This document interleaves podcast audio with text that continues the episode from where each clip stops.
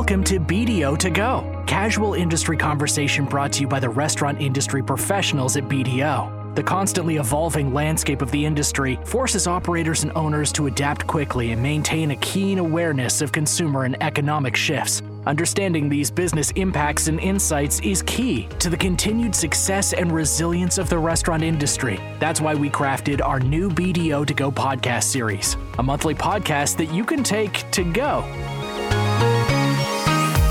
Now, here's your host, Jeff Tuba. Well, welcome back to another episode of the BDO to Go Restaurant Podcast. I am your host, Jeff Tuba, and I appreciate you tuning in for new insights and discussions on the restaurant industry. You can find our episodes on iTunes and Spotify, and we really encourage you to hit the subscribe button and automatically download our episodes as they come out. Uh, we welcome you also to rate our podcast, and we hope you enjoy the content we bring uh, and take it with you on the go. Our goal at this podcast is to talk to great people in a great industry and share their experiences and expertise with all of you who are listening. Well, today we have Mike Axiotis joining us. Uh, Mike's the president and CEO of Lehigh Valley Restaurant Group. Uh, it's a Red Robin franchisee based in Eastern Pennsylvania. Uh, he's been with the company for more than 22 years, and he worked his way up through the ranks. Uh, Mike also serves as the chair of the National Restaurant Association's Restaurant Advocacy Fund. So, Mike, welcome to the podcast. Thank you very much. Thanks for having me. So, Mike, let's start. Obviously, let's talk about Lehigh Valley Restaurant Group, uh, your history there. Uh, you've been with the company, like I said, 22 years. You started as an assistant manager. What is it about the company that's kept you there for that long?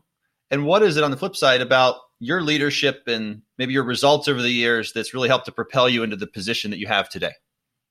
Well, thank you for asking me that question. Uh, I get that question asked often, and um, the short answer is the people and the culture and uh, the brand as well. The Red Robin brand has been uh, a great brand for the uh, 20, 20 plus years that I've been around. Um, we've seen explosive growth um, uh, over these past 20 years, not only from the brand uh, and the franchisor, but also Lehigh Valley Restaurant Group.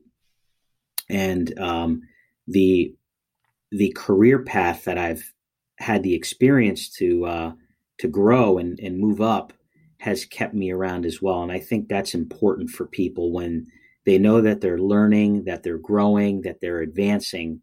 That keeps people engaged. Um, and for me, I, I had a five year plan when I joined this company.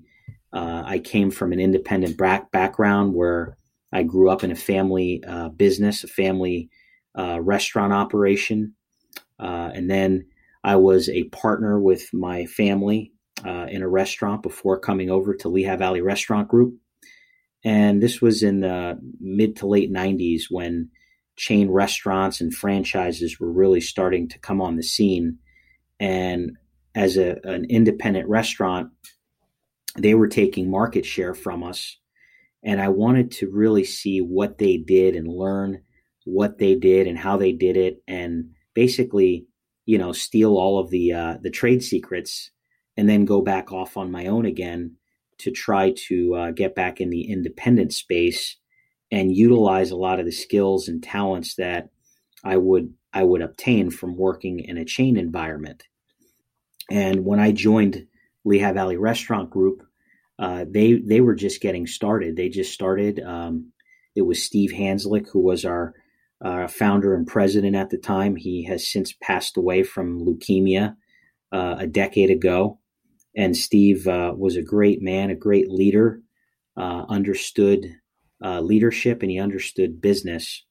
And um, and and I like that about him. It, and so when I came in on the ground floor, I started as an assistant manager and worked my way up through the ranks and was giving a lot of responsibility and a lot of opportunity to go out and be a part of new restaurant openings, be a part of turnaround situations, and then grow within all of the different levels of the organization from frontline manager up to general manager to then multi unit manager to then vice president of operations and now today president and CEO of Lehigh Valley Restaurant Group.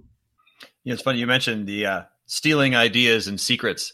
I think these days when when I talk to restaurant uh, owners and operators. I think they call it restaurant research now, yeah. where they you know they go out and they you know it's like hey, we're going out and have a meal. we're going to go to the competition, and we're just going to sit and just observe what they do, check out their quality, what are they doing, and you know you're able to do that so freely with other restaurants now. You just go and eat there, um, and so I think you know, but they always call it restaurant research uh, now, is I think the the coined phrase.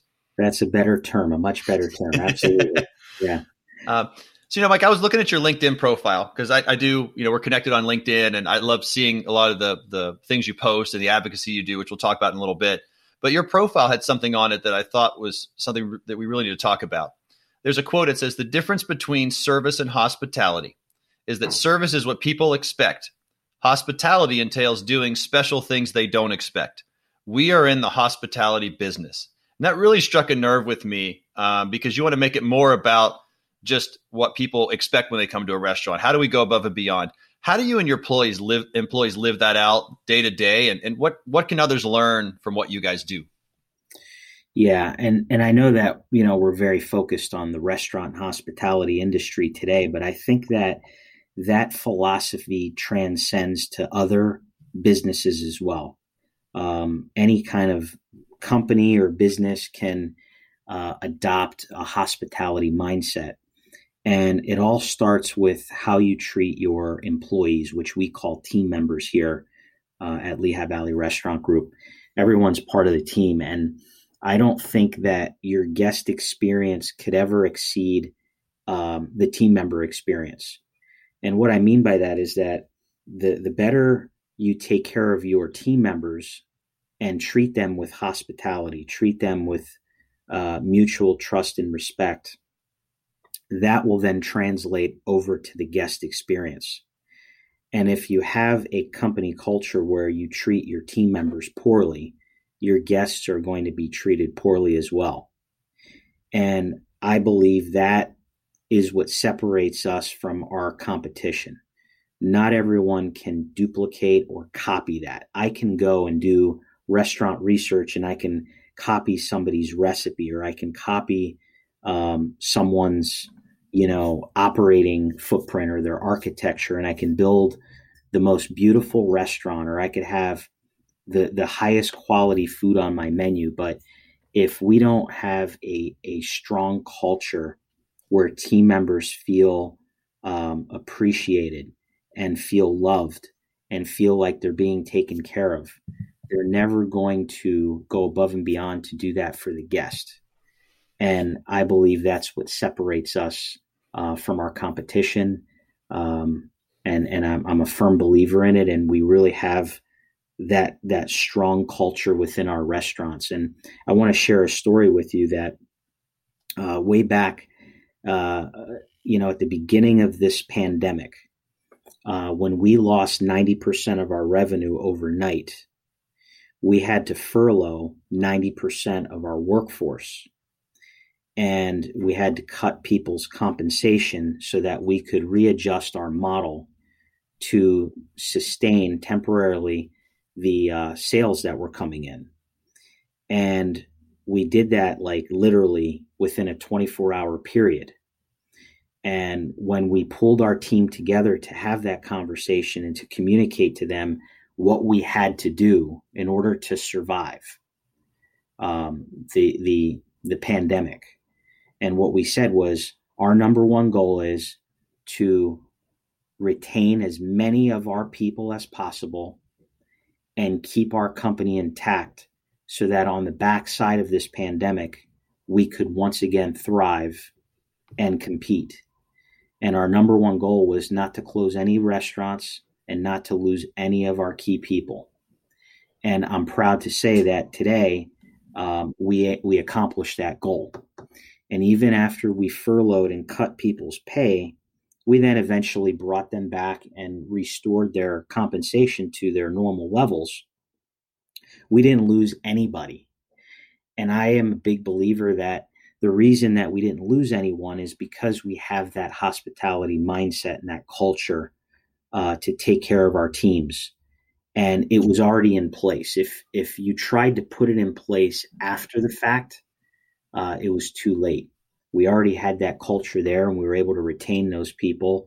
And um, I believe that the reason that we have been able to navigate through this pandemic is because of that culture. You know, you you talked about how that transcends, and I, I really feel that because at BDO, you know, every company has their core values, and, and one of ours is people first. And I've always told people if you care about the people that work with you and for you, and fight for them when they need you to fight for them, support them with what they need, they will work harder for you. Uh, and I've seen that happen over the years, and I, have always held that core value of BDOs the highest, just because of what exactly what you're saying. I think if, if you really show them that you're in this with them, you care about them. Yes, we're working together and providing a service for somebody else, but I care about you. That transcends the service you're doing and keeps those people engaged. Absolutely. Yeah.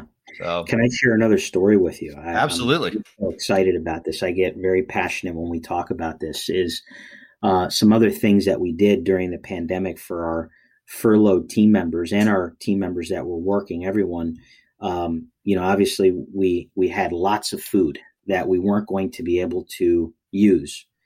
Um, we had already ordered it. Our coolers and our storage facilities were stocked with food, and a lot of this is perishable and has a short shelf life.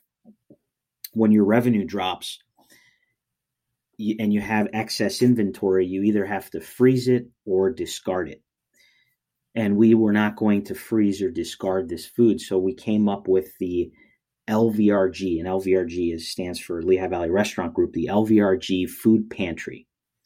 And one of our general managers actually came up with the idea for his own particular unit. And when he shared that story with us, uh, he basically set up his dining room because the dining rooms were closed. He set his dining room up as a, a makeshift grocery store and he called all of his team members and told them, come in here and do your grocery shopping here for free. We did not charge them. Uh, obviously, our team members were out of work, they weren't bringing in money, they had to feed their families, and we wanted to put our, our inventory to great use. Uh, so when he shared that story with us, we um, we shared it with everyone else, and then we set it up as a company uh, initiative.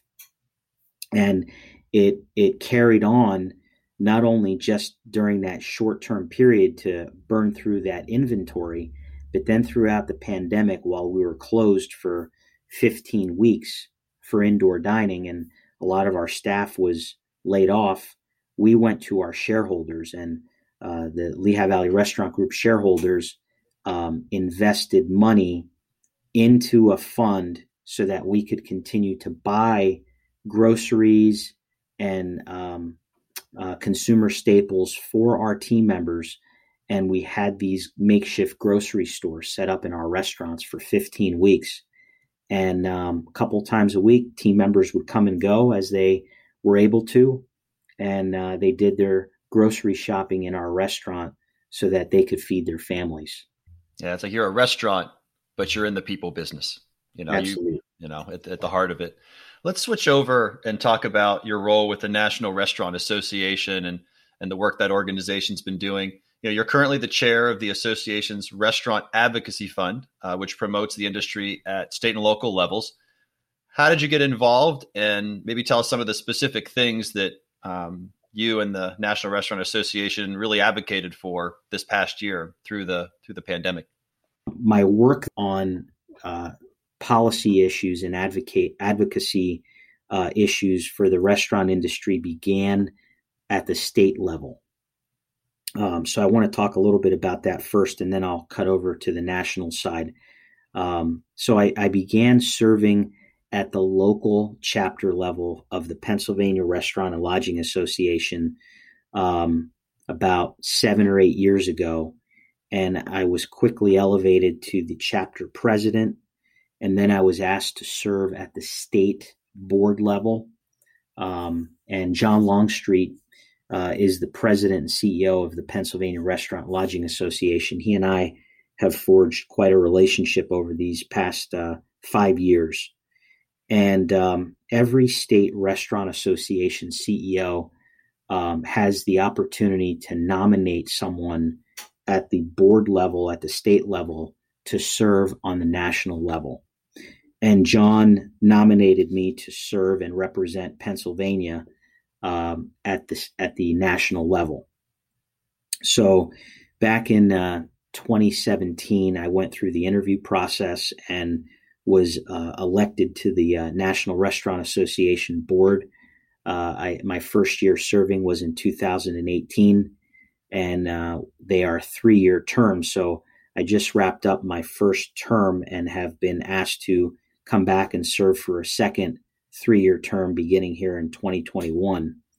Um, in my first three years, I was asked to serve on several committees. I was asked to serve on the Restaurant Advocacy Fund and um, uh, moved up to the chair role of that committee. I also serve on the Richard E. Marriott Golf uh, Invitational, which is the Restaurant Advocacy Fund's largest um, um, fund, you know, raiser. It raises the most funds for for the Restaurant Advocacy Fund. Um, and then uh, this year, now in 2021, I, I, was asked to chair the Restaurant Advocacy Strategy Committee. So there's two arms there's the fundraising arm, and then there's the strategy uh, arm, which figures out okay, how are we going to spend this money? What uh, issues do we want to go after? And if I may, I'll just talk a little bit about the fund and what we do.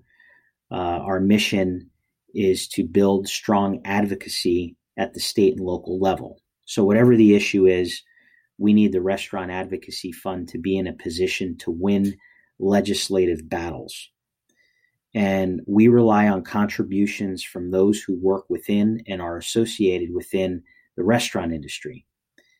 So it's it's important that contributing to the Restaurant Advocacy Fund it provides our industry with the necessary resources for advocacy at state and local levels.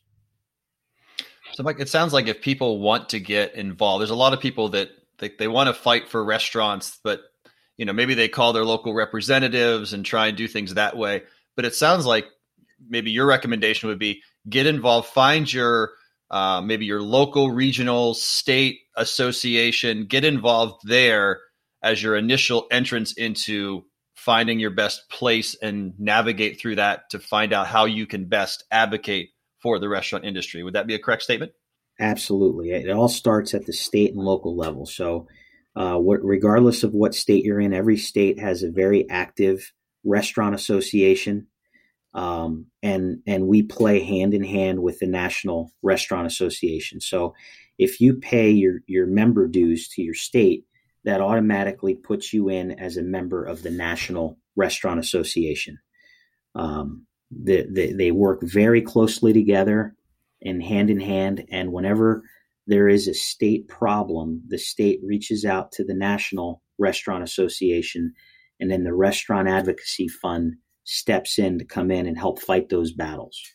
So let me just give some examples of things, uh, issues pre COVID. I'll give some pre COVID issues that the RAF has a hand in uh, advocating for, and then some new upcoming issues. Uh, wage and tip wage. Um, you know, there's the federal wage and then there's the state wage. Um, the the RAF will come in. Recently, Florida was pushing for a fifteen dollar an hour wage. The RAF fund put up quite a bit of money, a six figure number, that went to the Florida Restaurant and Lodging Association to help advocate and and you know fight off that $15 an hour wage. Unfortunately, I believe it was passed, but it wasn't just passed unilaterally with tomorrow you're going to $15 an hour. There was a phased in approach and the tip wage was able to be saved. So there are some wins.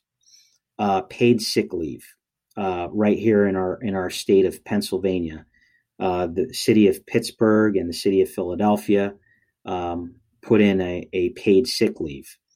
The RAF came in, helped fund Pennsylvania uh, with a large sum of money to help um, fight the paid sick leave, and we were able to win those battles. And now someone will say, well, I don't have a restaurant in Pittsburgh or I don't have a restaurant in Philadelphia it starts there and then it bleeds to the rest of the counties and municipalities or even eventually the state. So, you know, a lot of these battles now are being fought at the grassroots level. Um, some other things like you know scheduling mandates, packaging, straws, environmental issues, privacy and data breach, healthcare, uh, children's meals and beverage legislation, expanded menu labeling, sodium and sugar. You know, we had the sugary drink tax that was passed in Philadelphia. Um, sexual harassment legislation. Uh, there's a push for blood alcohol level to be brought down to 0.05. Uh, cashless transaction bans, third party delivery fees. Uh, there's even natural gas bans that are even um, starting to see some movement uh, over on the West Coast in California. I mean, think about this restaurants need natural gas to cook. So if you you you ban natural gas, how does a restaurant operate? How do they cook food and meals for their customers? And that's just, you know, the high level issues that were being fought pre COVID. Um, some new and emerging issues, reopening guidelines. Uh, are they here to stay? You know, reopening means reopening. Uh, some municipalities and governments want to keep those reopening guidelines in play for the foreseeable future. It really puts, uh, you know, a big governor uh, on restaurants' abilities to drive sales.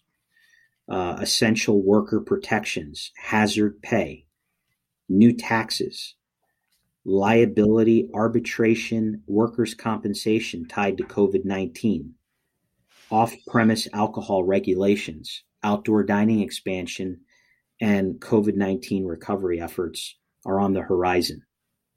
Uh, the National Restaurant Association has uh, uh, an awesome team of talented uh, legislators, uh, marketing people to help create websites. There's a website that was created uh, that's that is labeled "Why Tipping Works." you know, with this whole fifteen dollar an hour and the elimination of the tip credit, there's a, a website. Check it out. It's my www.whytippingworks.com, and it helps educate uh, folks, legislators, on uh, what is the tip credit, uh, how does it work, because there's a lot of misconception out there about well, how can you pay people two thirteen or two eighty three an hour? They really aren't making two thirteen or two eighty three an hour. They're really making much more than that because the tipped uh, wage um, you know is is impacted by that. So there's a lot of great things that the National Restaurant Association and specifically the Restaurant Advocacy Fund do to help come in and and advocate and help you know mitigate some of these state and local policy issues. They don't make them go away, but we somehow try to find a common ground where we have a win-win situation where um, some of these policy issues get to move forward, but they don't move forward as they're initially um, laid out to be. And I think it's helpful for people just to understand what you guys are out there fighting for. Um, you know, because again, you just listed out these issues. It's not one or two. It's always a large group, and it's all over the country. And we see things changing in different markets, like you said. And somebody may be sitting in the central part of the U.S. saying, "Well, nothing's changing here." Well, just wait. Like you said, it passes in one area or another and it just starts to spread. So, Mike, let's let's end with a forward-looking question. Um, with everything you and Lehigh Valley Restaurant Group have been through this past year, everything you're discussing and advocating for at the National Restaurant Association level, what things are here to stay long term as a result of what's gone on through the pandemic? You know, so what will be different long term versus before the pandemic hit? That's that's a great question. I think um, there's a couple of answers to that. Um, I'll speak specifically about um, the casual dining full service industry, and then I'll talk about it at uh, industry as a whole. And it's really more about operating standards. So, cleanliness, safety, and sanitation. The restaurant industry as a whole has always been on the forefront of health, safety, and cleanliness. But even more now with COVID, people are much more aware of sanitation. They're, you know, wearing gloves and wearing masks and using hand sanitizers. And early on, before we knew a lot about this virus, you would see a lot of other retail and grocery stores step up their game. They were sanitizing carts. They were wiping down the um, the belts where you put your product on at the grocery store. Um, they were socially distancing, and they were controlling the number of people that go in and out of their restaurants or their grocery stores or their retail facilities.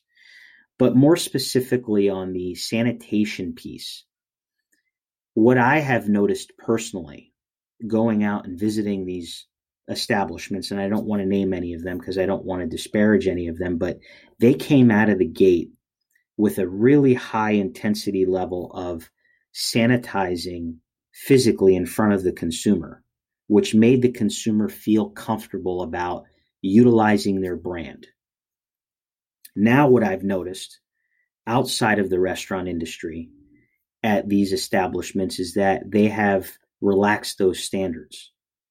And now I hear people talking about it and saying, you know, I used to go to this grocery store, I used to go to this retail facility, and I used to physically see them spraying down the carts, wiping down the belts, um, you know, really being diligent about the the cleanliness and the sanitation of their establishment. And now I don't see them doing that. I don't like that, and I don't feel comfortable about that. Now, in the restaurant industry, um, we're held to a much higher standard. And what I've noticed is that most restaurants are still keeping up that level of intensity. I've noticed that some may have kind of relaxed that standard for whatever reason. Maybe they're having trouble staffing their locations, or maybe the owner, operator, or manager just isn't as, you know, diligent on that. But I can tell you that in our brand, we are keeping up with that intensity level. And when you read social media scores and you read comments or web comments, that is what most of the chatter is about. And I think those are the table stakes just to stay competitive and in the game. And it's the right thing to do. So I believe that is here to stay in our industry. And for those that don't keep up that level of intensity, I think they're going to have a problem maintaining uh, sales and traffic in their in their restaurants. Um, so that's the industry as a whole. Within the full service sector and the casual dining sector, um, we have reduced our menu size. I believe that's here to stay. We have seen a lot of benefits, and there is a silver lining to that.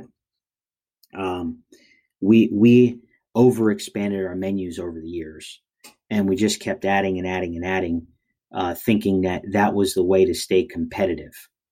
But really, um, what we did was we took a page out of the you know quick service casual dining segment where they have much smaller menus and they're able to execute and do what they do really really well and repeat it over and over again what we have seen is that our guest satisfaction scores have increased since reducing our menu. And we reduced our menu by about 30%.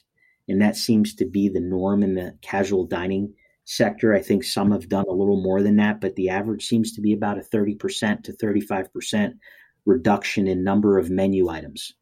What that has done is that's given us the ability to uh, manage our inventory better, uh, produce the food a lot faster um, out of the kitchen, which means now the guest is going to get hotter food quicker. Um, it has given us the ability to operate with less people in the, the kitchen. So you have less people on the line. And really, the, the objective was not to reduce labor, but it was the availability of labor. There is not an availability of labor out there. Everyone I'm talking to and within our organization is running at about 20% vacancy right now because there just aren't enough people out there that are looking for jobs in our industry. So by having less menu items, you don't need as many people on the line to operate and execute your menu. Uh, so that's kind of the silver lining. I believe that's going to be here to stay in the in the foreseeable future.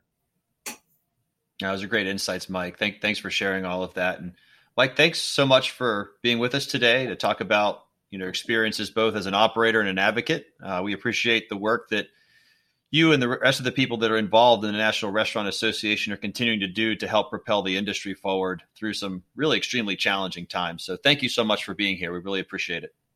It's my pleasure. And if I may, before we end, I'd like to just make a plug for BDO. I know you didn't ask me to do this, but I want to do it because um, you have been great partners to us throughout this pandemic. And that's something that uh, I think is very important is to have a great legal and financial advisor uh, in our industry because um, I get a lot of phone calls from a lot of different operators of all shapes and sizes. And two things that I've had to consult people on is how do you navigate through the PPP uh, funding? How do you take advantage of the ERTC credits? How are you handling um, your team members with COVID 19.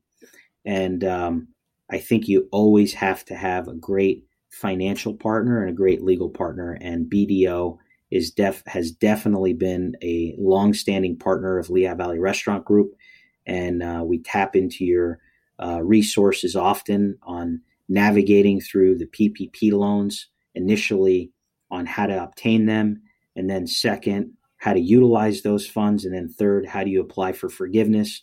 And now here we are again on round two, uh, second phase, and um, you've been a great partner to us. So I know you didn't ask for it, but I do want to make sure that I give you uh, and your team the proper uh, um, accolades for what you've done for us.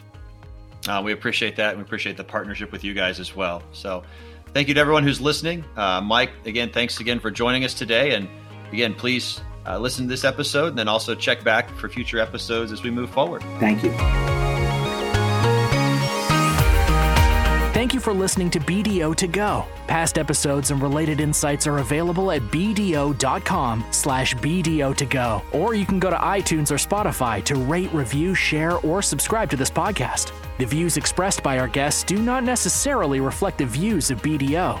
For more information on BDO's restaurant industry practice and the resources we provide, visit www.bdo.com/restaurants.